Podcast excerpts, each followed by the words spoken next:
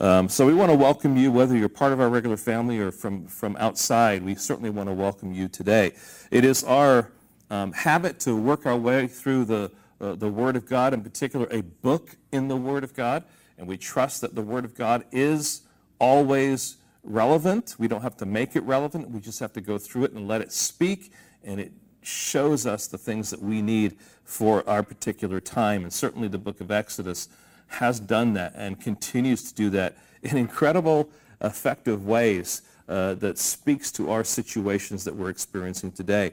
And we are presently in Exodus chapter 18, and we're going to read verses 13 through 27. And I would invite you where you are to stand out of respect for the Word of God as we read it this morning. I would encourage you to have your Bibles open, although it will be on the screen for you. Uh, I would encourage you to, to, still have your, your Bibles handy to see it there and to read it from there. Um, but uh, if you need the, the, the words on the screen, they will be there. So Exodus chapter 18, beginning at verse 13, all the way through verse 27. The next day Moses sat to judge the people. And the people stood around uh, Moses from morning till evening. When Moses' father-in-law saw all that Moses was doing for the people, he said, What is this that you are doing for the people? Why do you sit alone, and all the people stand around you from morning till evening? And Moses said to his father-in-law, Because the people come to me to inquire of God. When they have a dispute, they come to me and I decide between one person and another, and I make them know the statutes of God and his laws. Moses' father-in-law said to him, What you are doing is not good. You and the people with you will certainly wear yourselves out, for the thing is too heavy for you. You're not able to do it alone. Now obey my voice. I will give you advice, and God be with you. You shall represent the people before God and bring their case to God, and you shall warn them about the statutes and the laws and make them known the way in which they must walk and what that uh, and what they must do. Moreover, look for able men from all the people, men who fear God, who are trustworthy and hate a bribe. And place such men over the people as chiefs of thousands, of hundreds, of fifties, of tens and let them judge the people at all times. Every great matter they shall bring to you, but any small matter they shall decide themselves. So it will be easier for you. They will bear the burden with you. If you do this, God will direct you. You will be able to endure, and all this people also will go to their place in peace. So Moses listened to the voice of his father-in-law and did all that he had said. Moses chose able men out of all Israel and made them heads over the people, chiefs of thousands, of hundreds, of fifties, and of tens. And they judged the people at all times. Any hard case they brought to Moses, but any small matter they decided themselves. Then Moses let his father-in-law depart, and he went away to his own country. Let's go to the Lord in prayer. Lord, we thank you for your word. And Lord, we trust that in studying your, your word, Lord, that you are going to shape us and guide us to be the kind of uh, people you want us to be.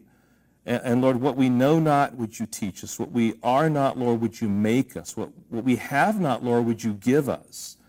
And as, as your mouthpiece today, Lord, would you uh, speak through my words as, as I seek to represent you this morning? Would, would it be you that comes through your text and this moment and would your people be uh, moved to be more and more like your son, Jesus Christ? And Lord, for those that may be watching who do not know you, who are curious, who have questions, Lord, may they see the beauty of your son, Jesus Christ, displayed even in this text. So, Lord, give us freedom. Lord, give us direction. And Lord, help us now to do your will. We ask in your precious name. Amen. Well, one of the often forgotten inventions of man is the hinge. Early historical records and archaeology indicate that hinges were so expensive that only the wealthy and the powerful could afford them because of the metal and the craftsmanship necessary to build them. So they were initially a sign of wealth and power. I mean, can you imagine inviting someone into your home and say, let me show you my hinges? I mean, that's just not part of a vocabulary. But through the years, as metallurgy became more common, people began to use hinges, in particular on their exterior doors. But only the wealthy would have them inside. Can you imagine what it would be like to have doors that were not hinged, either curtains hanging or doors you'd have to wrestle into place every day as you're walking around through your house? Now, hinges are so commonplace and used in a variety of settings that we no longer actually pay attention to them. They are just the fabric of the world that we live in. But think about it. A good hinge makes for smooth transition through a door from one room to another. And friends, what we have in our text today is a hinge text. It moves us from one section of Exodus into another section. In fact, the structure of the book of Exodus really falls into three groups. What we have in verses one, uh, chapter 1 through 18 is God saving or delivering his people. In chapters 19 through 24, we have God speaking or demanding something from his people. In chapters 25 through 40, we have God settling or dwelling with his people. So in chapter 1 through 18, God has been delivering his people. We've seen that all throughout those, sec- uh, those chapters, whether it be the plagues, or whether it be the Exodus. But we're going to be moving now to chapter 19, where God will begin to speak to Israel and make demands of them. And in order to do that, there must be structure and order to the community and a means through which those instructions can take place. So here at the end of chapter 18, God is preparing the people for what is to come next. And we have to remind ourselves that Moses is writing to a particular audience. It is the second generation of those who were born in the wilderness and are getting ready to go into the promised land. They weren't uh, aware of all these activities, of all these events. And so he's wanting to make sure that they're understanding uh, has taken place, why, and the implications of that for them. Now, this is a very well-known passage of Scripture. I'm sure you have recognized it and some things came to your mind. This is a place uh, where it is often identified as the Jethro principle the need for leaders to delegate responsibilities so that they can focus on the main things and so that they don't suffer burnout. And that is how this passage is often viewed. A text that deals uh, with and reveals effective leadership principles, listening and training and delegation, just to name a few. And it is true, there are some helpful principles for leadership here. However, if we are to relegate this text to important principles for leadership, we're going to miss the point of the text. There's something far more important going on that should catch our attention. Now, friends, let me remind you Israel has been liberated from slavery in Egypt.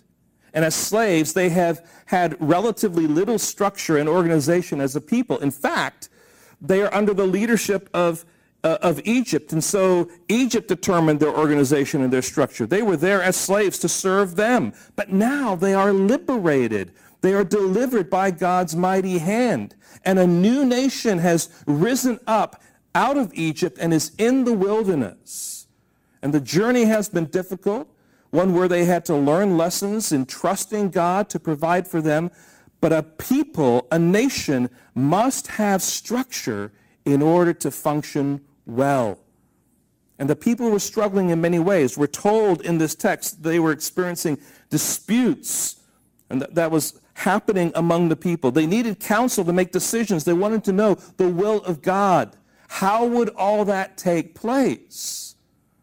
So, what the section is revealing to us is this the desperate need for God's people to be shepherded by godly men who faithfully represent Christ. Let me say that again.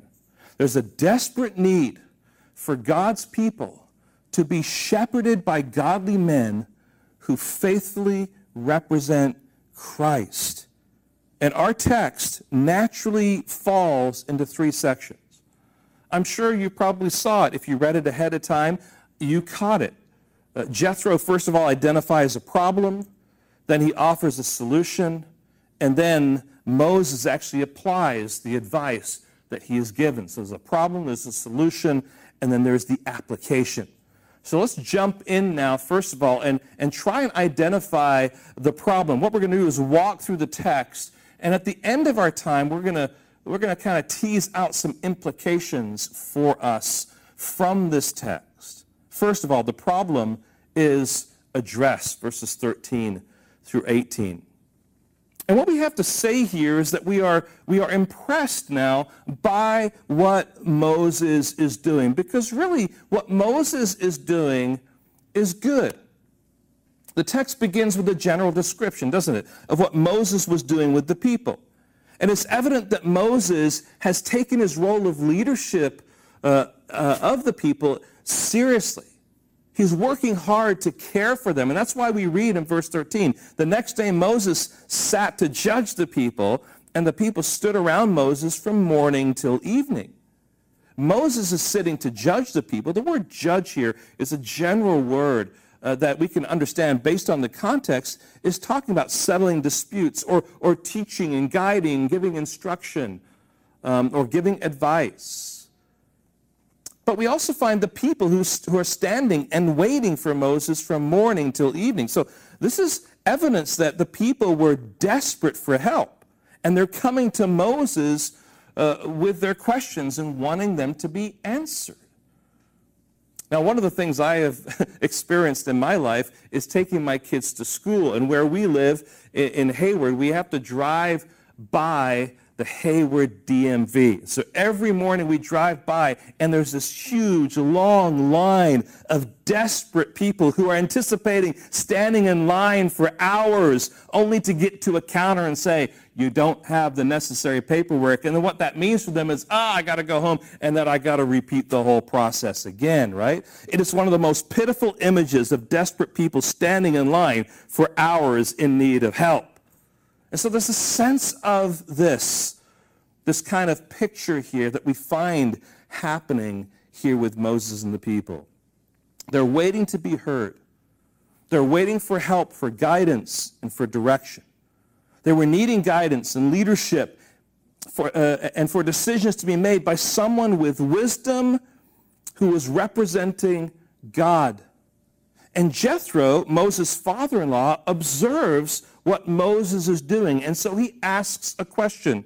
We'll pick it up at verse 14. When Moses' father-in-law saw all that he was doing for the people, he said, what is this that you are doing for the people? Why do you sit alone and all the people stand around you from morning till evening? I mean, it's quite a picture, isn't it? And someone now from the outside is looking in. Jethro's question is in essence about the disproportion of one man's ability to help the masses effectively. And Moses' response reflects his heart, doesn't it? And the responsibility that he feels as the God-given leader of the people. Here we have it in verse, uh, uh, verse uh, 15 and 16. And Moses said to his father-in-law, because the people come to me to inquire of God. And when they have a dispute, they come to me, and I decide between one person and another, and I make them know the statutes of God and his law. So we can break his response really into two categories. The first category being why the people came. All right? Why are they coming here? Questions about God's will. They're inquiring of God. In other words, to know God's thoughts on a particular issue, a particular decision they're, they're facing, something they're contemplating. Now, friends, this is a common uh, common question, a common reality when we're talking about leading God's people. As a pastor, uh, people have contacted me on numerous occasions asking lots of questions, lots of advice, wondering what God's word has to say. Let me kind of give you a sense of the things that leadership in the church often deals with. Someone has said, for the last five years, we've tried to have children, but for some reason we can't. Why? what should we do? That's no small question to sit down and talk with them about. Or my father has dementia and, and needs 24 hour care, but none of our siblings or I have a place to care for him. We hate the thought of putting him into a home. What should we do? What would God want us to do? Or I lost my job and now my wife is angry with me. How can I get her to understand that I'm trying? Serious question. I want to serve the Lord and I'm looking to go to seminary. Where should I go? How should I proceed? Or I keep finding drugs in my son's room. What should I do? So when you think about these people coming to Moses and inquiring about God, it's not just a quick, you know, quick answer decision that Moses is popping up with. He's listening to their struggle. He's listening to their concern. And he's actually having to show them the statutes and the law of God. He's representing God. He's speaking God's will, his mind, his heart, his thoughts into the lives of the people. But secondly, there's disputes that they have. And, and disputes are going to come up. In a well-ordered society, there's going to be some kind of a conflict. There's going to be differences of opinion. And here he is acting as a mediator or an arbitrator between them when disputes broke out. Now, if we flash forward, you might want to just quickly turn a couple of pages over in, in the book of Exodus. You'll notice that God begins to lay out some authoritative statements here uh, to help the people in making decisions. In fact, when you, when you read some of the law that we have in this next section, you might be tempted to think that God is just somehow laying out the stuff just to be hard on the people. No, these are things that have, already been kind of fleshed out, even in Moses' time with the people. In chapter 21, verse 28, he gives detailed instructions about what to do when your ox gourds your neighbor. I've never had that as a pastor. No one's come into my office say, my ox gored my neighbor. What should I do? Well, God has an answer for that. Why? Because that's the kind of stuff that happened among the people. Or, or maybe uh, chapter 22, verse 6, what happens when a fire breaks out? And who started it? That might be relevant here in California, right? But these are the kind of questions that, again, as a pastor, I've not had, but according to God's word, this was an issue that happened in Israel. Or, or chapter 22 and verse 25, uh, when, when money is loaned to a person, but they don't repay the loan, what should take place? And I'm just letting you know that, that God's wisdom comes to bear in a particular context with his particular people, because these are the things that are taking place. And he's giving answers. But up to this point, God has not laid out a written law. So these are all important, weighty issues and must be dealt with. So this is why the people came. But now, what did Moses do is the next question. Well, two things we find here. He judges them. In other words, he, he is deciding. He is deciding between one person and another. Now, I don't know if you've ever been a part of arbitration or mediation. If you have, you will know the heaviness of the burden of that role. You have to work for both parties and to do it in a way that is just and fair. And so you need to think clearly. You need to consider all the facts. You need to remain neutral. You need to say difficult things as they come up. And finally, you need to make a decision with a clear conscience. It's no small matter. These are heavy issues.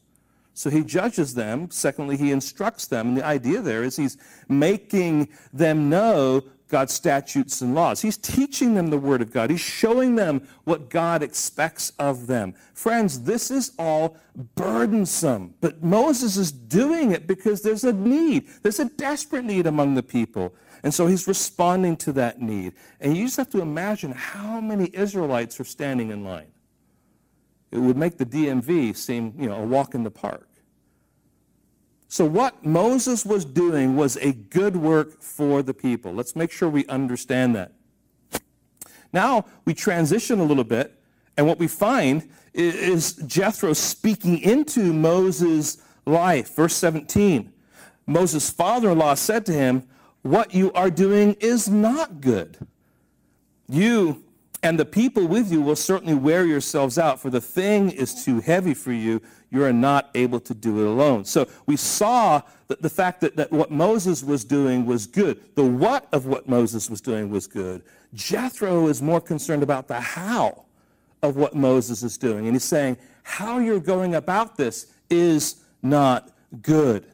So he's speaking now clearly to Moses about the train wreck that is coming if he doesn't change his habits and behavior. And ultimately, it will be burnout for both Moses and for the people. They will wear themselves out.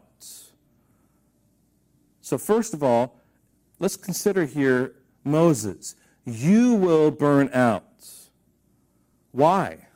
Well, it's, it is too heavy this thing, this burden, this responsibility, carrying out of this burden is just too much. You are just one man. You can't do this alone. Now, Jethro's not criticizing Moses' wisdom and competence and faithfulness or his integrity as, as a man set apart by God to lead his people. But he is emphasizing a blind spot, a very dangerous corner that Moses has painted himself into.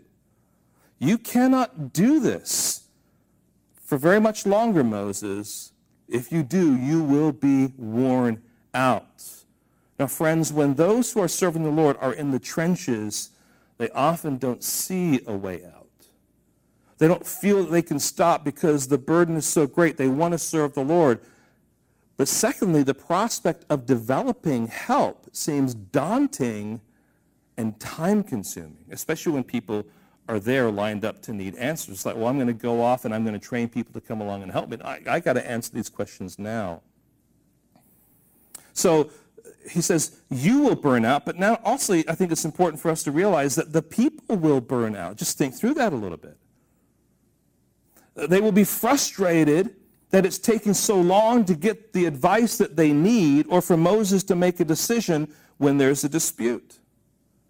They'll be exhausted from standing in line all day long. They will be exasperated when, having stood for hours, they only get a quick hearing from Moses. In the end, the people will lose heart, and the judicial process, uh, they'll lose heart in the judicial process, and they will give up. Ultimately, this kind of model that Moses is, is experiencing here will not provide the necessary justice for the people of God. So they'll stop coming. They will not be helped and likely be going off in directions that are not consistent with God's truth. They will not have their disputes judged rightly, and there will be more conflict taking place in the community. And friends, if you find a leader is unavailable, you will likely turn somewhere else for help. And friends, you see the crisis that Israel is facing. Now, this is early in their development, isn't it? And, and God is, is getting at this through Jethro to speak to Moses to deal with this particular issue. So, without access to a faithful representative of the Lord, the people will likely wander and adopt the direction of their hearts as well as the wisdom of the world that they have known. And in this case, it will be the wisdom of Egypt. And even with the changes that will take place, God's people will still be looking back to Egypt and still be thinking about you know, the way it was back then versus what God is calling them to now. So this is the problem. And Jethro does a really effective job addressing the problem. But now we move to the solution. And he's proposing a solution here. Verse 19, now obey my voice. Pretty authoritative, right? But what he's saying is, listen, you got a problem here, you need to listen to me, all right? He's not being obnoxious here. He's being straightforward and blunt because he sees the train wreck coming. I will give you advice, and God be with you. And what, this is what he says. First of all, he says, Moses, maintain your priority. I'm not wanting you to change anything about the central focus of what you have been called to do. He says, You shall represent the people before God and bring their cases to God, and you shall warn them about the statutes and the law, and make known uh, the way in which they must walk and they must do. Friends, this is the heart of what Moses is supposed to be doing in his role as mediator between God and the people of Israel.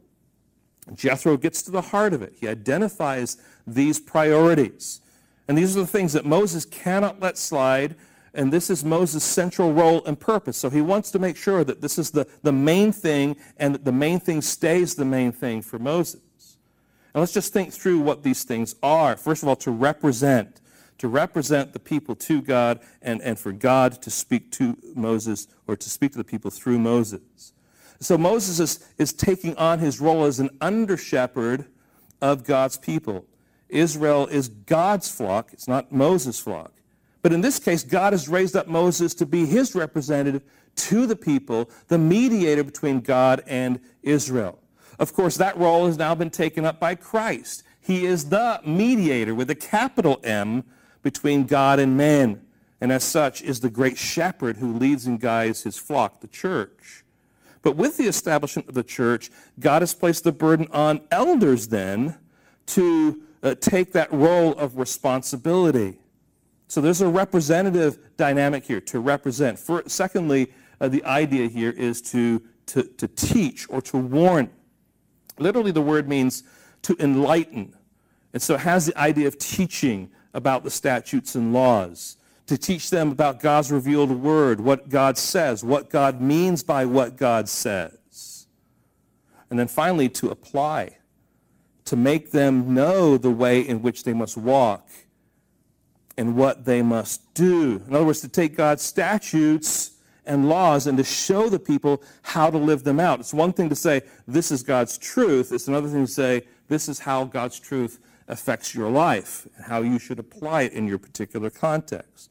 So he's seeking to apply it to their walk and how they are uh, to, to be foundational for the choices that they, that they make, the decisions that they make in their walk with God. So Moses, maintain your priority. But now he gets to further describe the solution. Moses, choose able men. Moses needs to look for and raise up able men who can assist him to judge the people. You see, the burden of the responsibility to choose the men was not on the people, but on Moses. You will go to Deuteronomy. You will we'll see that the people do choose men from their various tribes, but ultimately it is Moses that affirms and appoints the choices that the people make. In other words, he's the one who ultimately makes that decision based on some criteria. This is not a popularity contest. This is not a political move. But the raising up of the kind of men whose character and competence would best be suited by God for the community. So these would need to be men who would have to learn the statutes and the laws of God, who would be capable of teaching God's statutes and laws, who would, be, uh, who would have the skill and the wisdom to be discerning and to decide between disputes. And so we're given four categories of instruction here. First of all, uh, we are given uh, instruction on the character of these men. Uh, read verse 21, but I'll just note that there are four things that I see flowing out of verse 21. Moreover, look for able men from all the people, men who fear God, who are trustworthy and hate a bribe. When it talks about able men, in other words, these are mature, competent, wise men. That's the idea of that expression. But not only are they able men, but they're from all the people. He's getting at Moses, don't just pick your friends that are around you. You need to find men who are representing the people. They're not all from one tribe, but they're from a multiple, multiple tribes. In other words, so the people have confidence that they're going to someone uh, that, that they, can, they can look to, that represents them. They are godly men. So able men, representative men, godly men. So in other words, they're men who fear God. They serve the community under the banner of serving God. And finally, they're trustworthy men. They are faithful, dependable, men who have outstanding integrity. And we see that by this illustration. They hate a bribe. Now, friends, Jethro is saying that the people of Israel are desperate not just for leadership, but for a leadership that is marked out by an outstanding character before God and men. And friends, the history of Israel is somewhat sketchy in places, isn't it? Godly character and leadership has given the nation success and prosperity if you look at the history of Israel. While self-serving character has brought trouble, suffering, and a nation's demise. All you have to do is look at, you know, First and Second Kings or First and Second Chronicles, and you see here's a godly king, here's an, an ungodly king, and here's what happened to the people, and here's what happens to the nation. We only need to read to the end of the book of Judges to find out what it's like to live in the context where there is no leader. Judges 21, 25. In those days, there was no king in Israel. Everyone did what was right in his own eyes. And then we get to 1 Samuel and we see God raising up a godly leader in Samuel who would be the, the tool that God would use to ultimately raise up a, God's chosen leader, the man that God that, that was after God's own heart, that, that God ushered in, of course, that is David, who would ultimately be the right king. So that's the character. Secondly, we'll notice here the structure. It says, and place such men over the people as chiefs of thousands, of hundreds, of fifties, and of tens. So this was a top-down tier kind of structure. And the purpose was twofold. The people, first of all, um, that ministry would be necessary to help the people uh, would, needs to be manageable and achievable. And this would also uh, help the, the leaders because there, would be structure and provide organization and accountability and support for the things that they're facing. As I've been to Bolivia with uh, Matias Mojica, one of the things that I've had the privilege of doing is going to the, the, the mountain town of Samaipata. And in, and, and in that town, there is what's called the Inca ruins, the last place where the Incas kind of fought off the enemy and then they disappeared. And Matias, walking around those Inca ruins, began to describe for me the, the, the culture and the context of, uh, of the, the Inca people. And, and, you know, you would think, oh no, these are kind of, you know, ancient pagan people. There wouldn't be kind of much structure. You know, they, they just kind of I guess, function. You know, it's our ignorance thinking about it. He says, no, no, no. They were a very, very organized people. Um, they basically had 10 families. 10 families then would have one particular leader. And that leader was responsible for those 10 families. And then that particular leader was also among 10 other leaders that were under the, might say, the authority and the care of another man who was a, uh, another leader over them, and, and, so on all the way to the top. So you have these groups of 10, 10, 10, 10. And here's how it worked. You go right down to the bottom level here, and that is if you had a person, a man in particular, who was one of the, those bottom 10, a family who was not willing to work, who was just kind of lazy on the job, it was the responsibility of the leader to make sure that he got to work, that he did his job. And if he didn't do what he was supposed to do, it would be punishment for that man as well as punishment for the leader. And that kind of responsibility went all the way up. And the reason I'm sharing that is this, is that some of this advice that Jethro is giving is not necessarily this is, this is like, oh, from God, and no one's ever thought about it before until God revealed it. No, this is practical, common grace wisdom. You'll go to societies all over the place and you'll see order and you'll see structure. All right? So in Moses' case, this organization and structure are not the central focus. It is what the organization and the structure provide for Moses. It helps Moses keep the main things a priority to represent God and the people as mediator and to instruct the people in the knowledge and the application of his statutes and laws. So there's the structure, character, structure then we have responsibility. Verse 22, and let them judge the people at all times. Every great matter they shall bring to you, but any small matter they shall decide themselves. So they had some understanding of what was great, what was small, or maybe they didn't, but if they were overwhelmed, maybe they thought, hey, you know what, Moses can handle that. but to judge the people at all times. They were to carry the bulk of, of the heavy work that Moses was doing. And the principle was simple then. The men, they'll judge the small matters, but the, the large ones, the great ones, will come to, uh, to Moses. He was, in a sense, the court of last resort. He was the Supreme Court of Israel, if you like. Now, here in the U.S., especially now with the death of Justice Ginsburg, we understand the importance of anyone who serves in this kind of position because their character, integrity, and commitment to the rule of law will shape the future of a nation. But if you're burdened down with so many cases to hear and taking time to teach and guide people in God's truth on so many different issues, you will not make it. And when it does come time to make decisions on great matters, you might not have the strength or the mental stamina to make a wise decision. In fact, you may make a weak decision because you're overwhelmed. You might make a harsh decision because you don't have the energy to hear all the facts. You're likely going to make a misinformed decision. And they had a responsibility. So, so these men coming alongside and undergirding Moses allowed then for those things not to take place so that decisions could be made with wisdom and integrity. And then we find the purpose, and this is how he kind of summarizes it here. So it will be easier for you, and they will bear the burden with you. So the two, two purposes to ease Mo- Moses' load, to share the burden.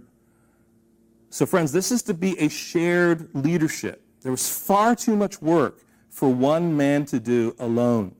And once the men were selected and instructed, they could help Moses bear the burden.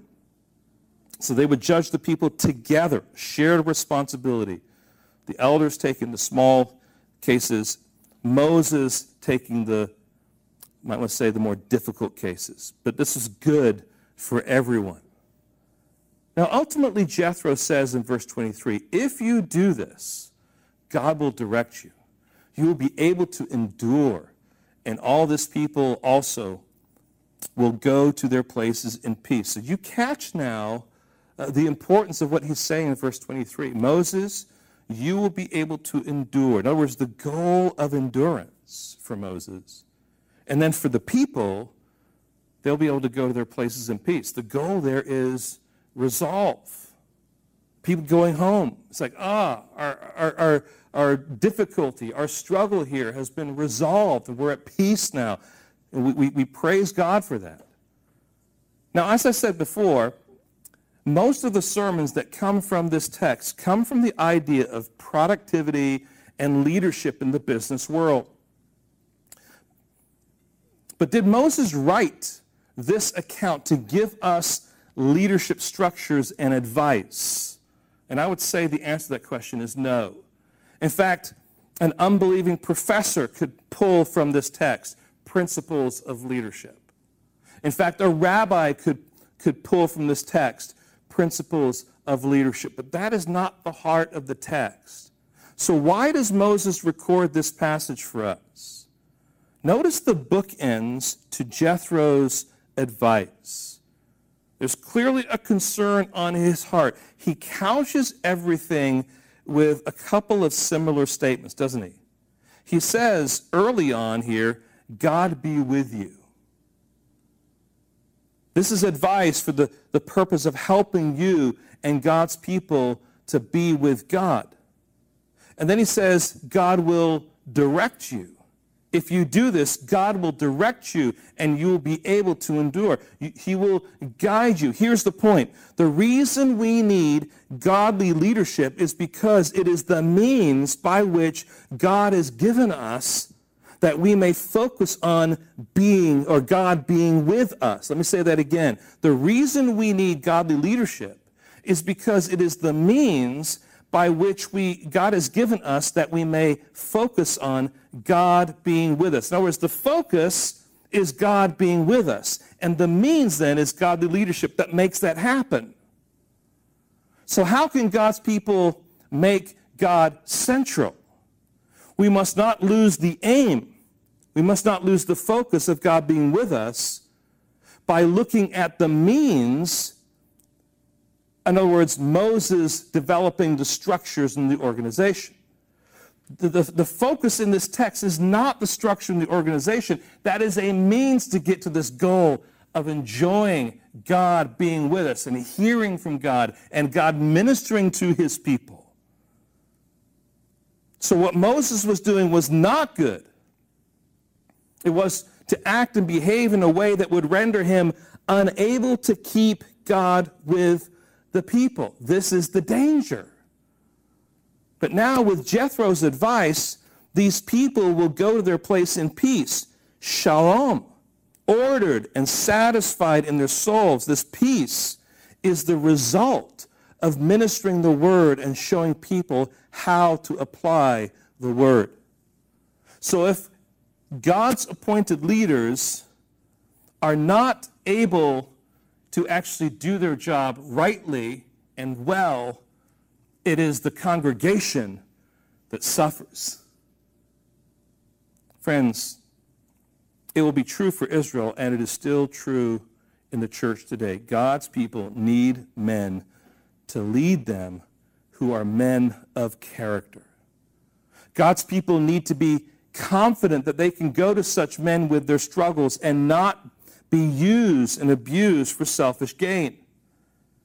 They need to be assured that the kind of counsel that they will receive is rooted in Scripture and not in the wisdom of the world disguised in the clothes of religion. That's why in the book of 1 Peter, we're told the following. 1 Peter, in chapter 5 and verse 2 and 3, it says this. Shepherd the flock of God that is among you. This is Peter talking to the elders. Shepherd the flock of God that is among you, exercising oversight, not under compulsion, but willingly, as God would have you, not for shameful gain, but eagerly, not domineering over those in your charge, but being examples to the flock. And then, Hebrews chapter 13, verse 17, uh, we read this. Obey your leaders and submit to them, for they are keeping watch over your souls. As those who will have to give an account, let them do this with joy and not with groaning, for that would be of no advantage to you. So both Peter and the writer of Hebrews understand that ungodly leaders, in other words, leaders uh, who only have their own interests in mind, will do much harm to the people of God. And while 1 Peter is given to instruct the elders in their role, Hebrews is given to instruct the church to submit to the elders' leadership. Now, friends, this text is also a foundation for what we read in both uh, 1 Timothy chapter 3 and verses 1 through 7, as well as Titus and chapter 1, verses 5 through 9. And we're going to pick up Titus uh, in chapter 1, verse 7 here, and I want you to hear uh, just some of the language that's being used here, and we can say this all goes back to a text like this. For an overseer, as God's steward, must be above reproach. He must not be, an uh, be arrogant or quick-tempered or a drunkard or violent or greedy for gain, but hospitable, a lover of good, self-controlled, upright, holy, and disciplined. He must hold firm to the trustworthy word as taught, so that he may be able to give instruction in sound doctrine and also to rebuke those who contradict it. So, friends, we see the development then of what it means to be an elder, of what it means to be a leader in the church, going all the way back to Exodus chapter 18. But, friends, there's something else going on here in our text, something that the writer of Hebrews in chapter 3 understands he compares the similar roles of Moses and Jesus together as mediators. So turn in your Bibles to Hebrews chapter 3. I want you to see verses 1 through 6. I want you to see how he's handling this. And we're not going to do it now, but I would encourage you on your own. Read kind of the, the context of what's going on here because it goes right back to this wilderness story. Hebrews chapter 3, verses 1 through 6. Therefore, holy brothers, you who share in a heavenly calling, consider Jesus the apostle and high priest of our confession, who was faithful to him who appointed him, just as Moses was faithful in all God's house. For Jesus has been counted worthy of more glory than Moses, as much more glory as the builder of the house has more honor than the house itself. For the very house is built by someone, but the builder of all things is God. Now, Moses was faithful in all God's house as a servant to testify to the things that were to be spoken later, but Christ is faithful over God's house as a son and we are his house, if indeed we hold fast our confidence and our boasting uh, in our hope. So here we have Moses, who is a servant, taking on the role of mediator between God and Israel. But we have then in the church Jesus, who is the Son, who is the mediator between God and the church. And of course, that's a mediator with a capital M. What God's people desperately need is ultimately to see Jesus. We need to hear his counsel from his word. We need to hear him bring about their reconciliation and to speak into their disputes. He is the one who warns us. He is the one who guides us in the way. He is the one who represents us to the Father. So we go to be with God through Jesus his life, death, burial, and resurrection. And, and, maybe just to help you out here, you know, sometimes maybe we get the Godhead all kind of, you know, Jesus over here and the Father here and the Spirit here. Understand, they're all working together to breathe out what we call the Word of God. So when we talk about Jesus being the one you go to, we're talking about going to God. Now hear this, beloved. The role of the elders is not to be in the place of Jesus. And the role of Moses was not to be in the place of Jesus. But the role of the elders is to point to Jesus and to his word. That is why the ministry of the word on Sunday morning is the priority for us as a church. I remember, you know, being in a church before and talking about that the, the word of God has to be central to everything that happens here. The, the, the, pulpit is where it begins. And it was almost as if I said something that was so arrogant and self-serving. It's like, oh, you don't care about other ministries. No, I care about other ministries, but if the pulpit is not hot, everything else is going to diminish. It all flows out from this commitment, this heart uh, for the, the ministry of the Word of God. And this is not so much about me as a pastor. I don't care who the pastor is. It is the pulpit that is the heart and soul of the church. This is why when God's people come to the elders for advice, we seek to point them to the scriptures and help them understand what they say. This is why when we counsel people who are going through difficult problems, we give them biblical counseling rather than secular counseling. You see, we are under shepherds who are committed to caring for the flock by pointing them to Christ and his word. So every sermon that you hear from this pulpit is not Rod's or Ed's or Albert's ideas of what you need, but to say to our Gateway family, thus says the Lord. As elders, we are keeping watch over your souls as those who will give account. So we've seen then the um, the problem, we've seen the solution, and now I want to draw your attention to the application here. The advice is applied. I will just walk through these verses. So Moses listened to the voice of his father-in-law and did all that he had said. Moses chose able men out of all Israel and made them heads over the people, chiefs of thousands, of hundreds, of fifties, of tens. And they judged the people at all times. And the hard, any hard case they brought to Moses, but any small matter they decided themselves. Then Moses let his father-in-law depart, and he went away to his own country. So the application is very, very simple, and that's this. Uh, uh Moses listened, and Moses applied.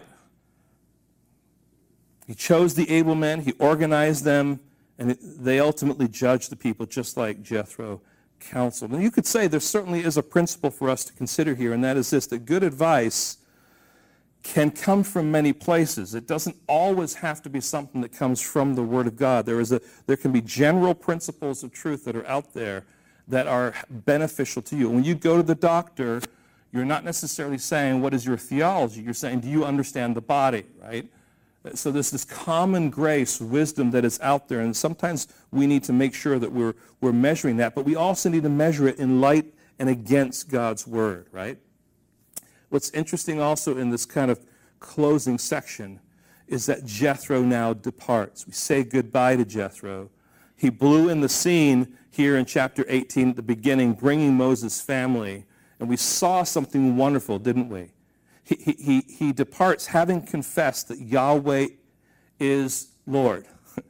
And he departs also having counseled Yahweh's leader. I mean, what a, what a way to serve as soon as conversion has taken place, using that natural wisdom to help. Now, just briefly here, as, as we kind of have walked through this text, I do want to just quickly say what are some leadership principles that we can find in this passage? And I'm going to list these really quick. These are not my concluding thoughts. These are just some quick things and observations. And I don't want to focus too much on it, but I want to at least identify it. First of all, organization, the need for wealth uh, thought through structure. Secondly, delegation. You can't do it all alone. You need other people to do it with you, right? Organization, delegation, priority. Keep the main thing the main thing. You got to fight to do that. Character, right? Maturity, integrity, approachability are all part of that character.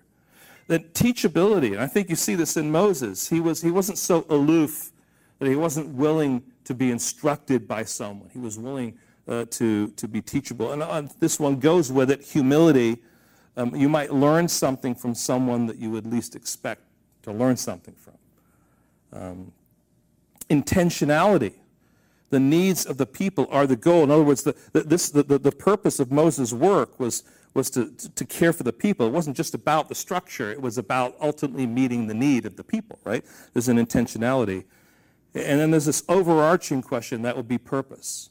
Why do you do what you do? Of course, Moses is, is doing this for the Lord, right? He's carrying out his role and responsibility for God. So organization, delegation, priority, character, teachability, humility, intentionality, purpose. I'm sure there's lots more you could pull from this passage.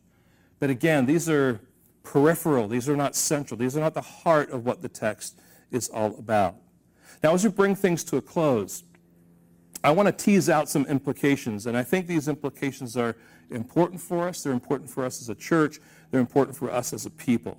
So, first of all, the implications um, in the context of the church. And I have three implications that I think I, I would like for us to consider. And, and, one of them is more a matter of teaching and just showing you why it's important. And the other two are really kind of saying we need to continue doing something, right? First of all, there's a need for a plurality of elders.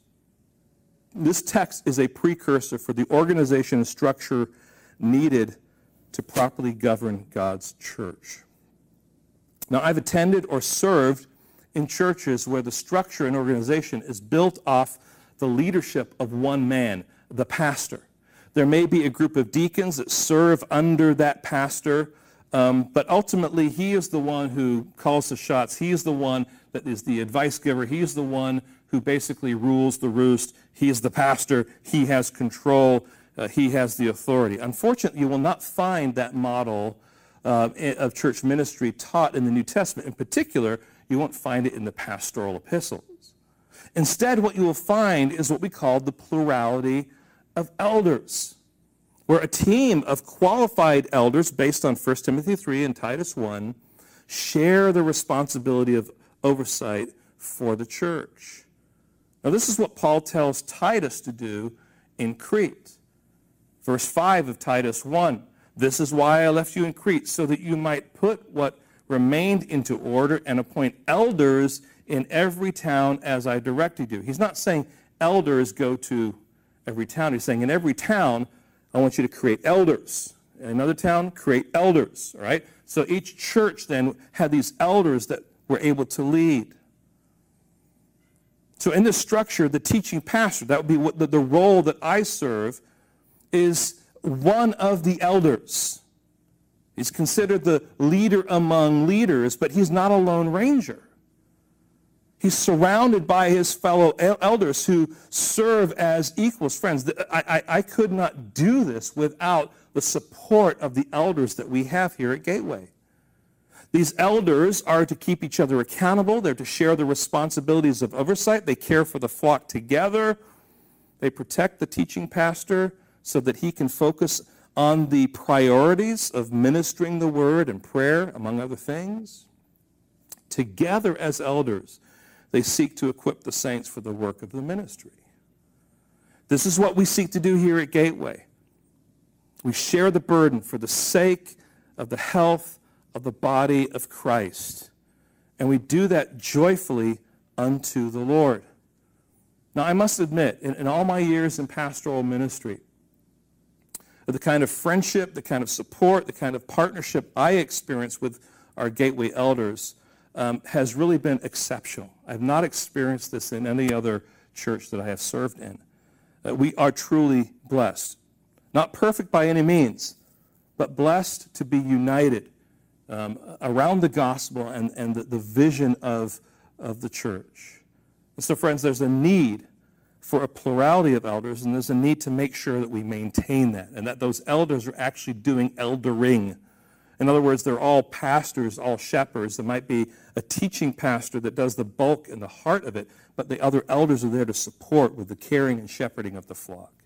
Secondly, I want to just talk a little bit about the need for training men for ministry. There's a huge need. Just like uh, Moses had to raise up men to carry out these responsibilities, so we in the church need to be in the process of training men for ministry. This should be a priority for us. As we began Gateway, we recognized this need and sought to work out a development uh, uh, of men, in particular, who would be competent and able to share in the pulpit ministry of the church.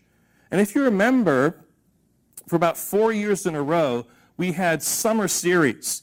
And those summer series were times where I was team teaching with about five to seven other guys in the church. And, and we came to you as a church family initially and said, look, if we're going to be training these guys, we have to give them an opportunity to actually preach. And I think the first one we did was on Titus. And every Sunday morning when, when we came, there were two preachers on, on those days, right? Both giving a, a, a sermon from each of their pastors. Why was that? And that may have been the first time for some of these guys ever preaching. But why was that? Because we need to be training. We need to be developing men.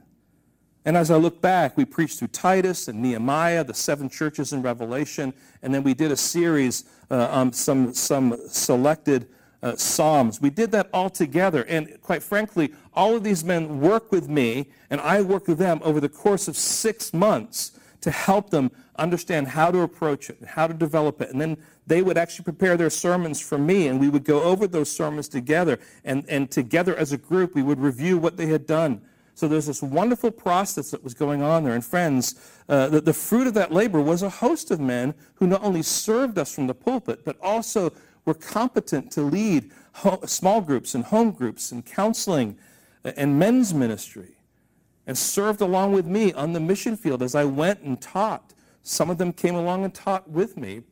Right now, I, I'm, I'm saying this because there's a need for us to have men who are competent who can carry out ministry and not just being the elders. Now, let me mention some of the, the, the, names of these men who have served us in those capacities. And, and I'm, I'm saying this simply to, to reflect over nine years of ministry. Of course, we have our present elders, Albert Castaneda, Ed Bassard, Alex Vakulin, who is a prospective elder right now. Of course, there's J.D. Bautista, who is a former elder, Matt Dodson, who is a former elder, Dennis Braga, who was a prospective elder, then Johnny Kim, that we were wanting to put into perspective elder. And then Mark Z, if you remember him. And of course, Chris Kiagiri was with us more recently for, for a considerable season that we were talking about in those kind of roles. Now, God in His wisdom has chosen to send those men and their families out to serve them in other places. In fact, their, their names kind of read much like the end of one of Paul's letters, right? Greet JD, whom we sent to Austria. Matt left to serve the Lord in Houston. Dennis, who returned to Madeira. John E. to Long Beach. And Mark Z. to Sacramento. And Chris to Oakland. They've gone out and they're, they're, they're going places to serve the Lord. Now, they may not have all gone out to actually serve in a particular church. Other things took them different places, but wherever they're at, they're serving God faithfully there. And each of these men were growing and developing in the context of Gateway and are now continuing to serve the Lord in their respective churches. And for that, we praise the Lord. This might all seem like me bragging, and it's really not. I, am simply reminding you so that you can see the true blessing of it, and then for the need then to continue this training for the health and well-being of the church. And friends, it means that the training of men must go on. We must work hard to make the training of men a priority in our church so that ministries can be shared and opportunities can be met with character, competence, and gospel-centered care. So the need for plurality of elders, the need for training men for ministry. Third, the need for both men and women to serve the body of Christ so that it can be equipped and built up in love. Now, of course, Exodus 18 is all about leadership. But in talking about leadership, we don't want to neglect the fact that the elders then are able to do what they need to do because there are so many people working together overseeing other areas of ministry. And this is what we have in Ephesians chapter 4, isn't it? Rather, speaking the truth in love, we are to grow up in every way unto him who is head into Christ, from whom the whole body, joined and held together by every joint with which it is equipped, when each part is working properly, makes the body grow so that it builds itself up in love. And, friends, we have men and women serving together in various capacities in the church. You know, I, mean, just a, I'm reminded of, of the kind of behind-the-scenes ministry of, of women like Sarah Lopes and Jane Poggi and Kathy Kim who help oversee our children's ministry. Our worship teams, which you see uh, every week, of course, including Peter Tamita and Tim Yu, but we also have Elliot and Joy and Ashley and Dorina and Yulia all working to make those things happen. We've got setup crews on Sunday morning. We've got a broadcasting team. We have men's and women's ministry. We, ha- we have counseling that's done by men and women. We have middle and high school students that are ministered by men and women. We have home groups and Bible studies. We have a sync team that's a blending of all of that together. The point is, we all have a role to play. And when everyone is taking the responsibility of using their gifts in the body of Christ, one of the things that it helps is it helps the elders then to focus on the things that God has called them to. It's not just an aloof leadership. It's a church that understands let's do our part so that we can liberate the leaders to make sure they're doing the things that God has called them to do. So friends, we're all in this together. So the need for plurality of elders, for training men for ministry, and for both men and women to serve in the body. These are the implications in the context of the church. Now, I'm going to get myself in trouble with the next one, but I do think that there are implications in the context of what we would understand to be our government. Friends, when we understand that our country's government is built upon a Judeo-Christian ethic, we understand that passages like this one are the foundation of that ethic. Now, when I say Judeo-Christian, uh, that doesn't necessarily mean that we're talking about being a Christian nation, okay?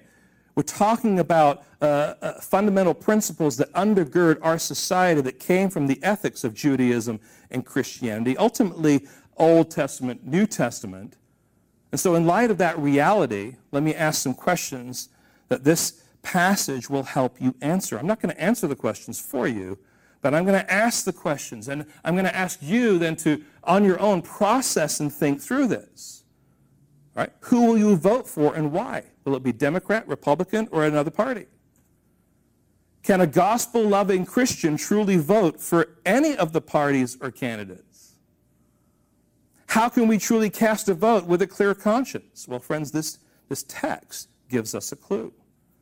Now remember, when it comes to politics, we're not voting for a pastor um, or even a Christian leader for that matter. An incompetent Christian leader is not necessarily better than a competent unbeliever.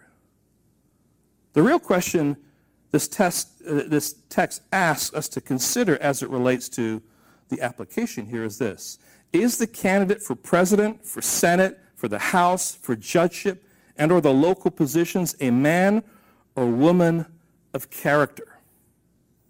That's a very important question. And of course, the follow up question to that is this What if neither of the leaders on the ballot are people of character? What do we do then? And you got to ask yourself some other questions. What kind of people are they most likely to appoint to serve in their cabinet? What kind of judges are they going to set over the people? What kind of laws are they likely to uphold or to ignore? What kind of policies or agendas are they likely to bring into the context of our nation? Also, are they likely to push for justice and equity for all or just for a few? Do they use people for their own selfish gain or are they more likely to serve the people in order to bring about peace? Are the people around them honest, truthful, trustworthy? Is there a sense in which they truly represent the people or do they only represent the special interest groups that fund them? Do they read the Constitution in light of the author's intent? Or do they read it as a document that can be manipulated to say things that it never says or intends even to say? Is resolving disputes their goal or stirring up strife their goal? Now, friends, I'm not answering these questions. But when you're talking about the need for a country to have leadership, we go back to a passage like this and you, we, we see the criteria that is laid out for us. Having character matters. No matter what, whether it's Democrat, Republican, or other party, what kind of leaders are they going to be? What kind of leaders are they going to put in place? What kind of leaders are going to carry out the things that are part of the passion of who they are uh, in their platform? These are all questions that, that can tease out of a text like this to say, all right, what should we do as a Christian? Should we just abandon the whole process? Or do we still have a place that we can make some decisions? So there's implications in the context of government. Now, there's also implications here for our pursuit of Christ, and we'll finish with this.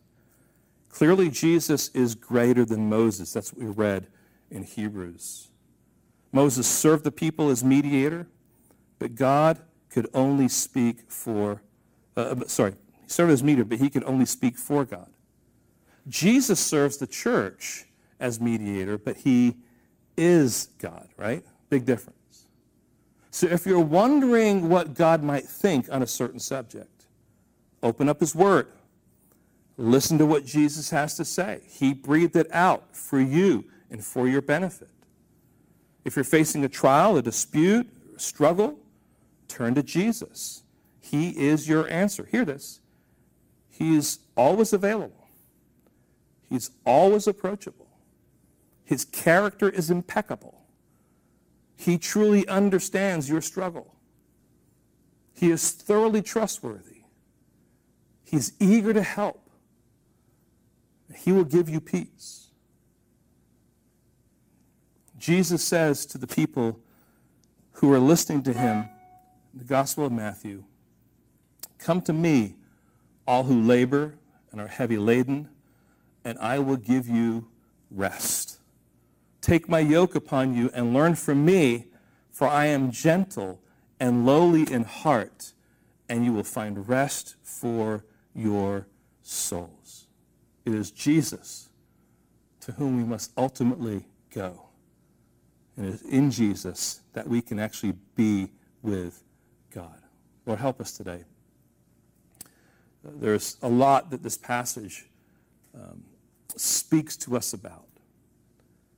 And Lord, as a church, we want to be the, the, the, kind of church that you desire for us to be. And we see, Lord, the, the importance of having a plurality of elders. We see the importance of not, not allowing just one man or even a group of men all to be so burdened down that uh, it, it's, it's a struggle for them. And even the kind of ministry that needs to take place can't take place. And, so, Lord, there's a need then to, to raise godly men. There's a need for men and women to take on roles of responsibility in the church so that the church can be functioning well and people can be equipped and built up in love. Lord, there's a need for us to be wise in thinking through things like uh, what we are going to do as far as casting a vote or how we view how our government is run or what is going on in our local communities. But Lord, it also speaks to our relationship with you. Lord, it's so easy to be distracted and to find our hope and our answers in something that is other than you. But Lord, help us to come to you for rest. Help us to come to you to find help. Help us to come to you to resolve our disputes. And Lord, may we as elders do our part then to point not only our people, but Lord, even those that are outside Gateway, to the answers and the solutions that you give through your word, but Lord, also the answer and the solution that you give because you died on the cross and paid for the sin of all those, Lord, who would believe. We praise you for being a great God. May we be wise now as we take these things and we seek to, to, to wrestle with them in our own context. In your precious holy name.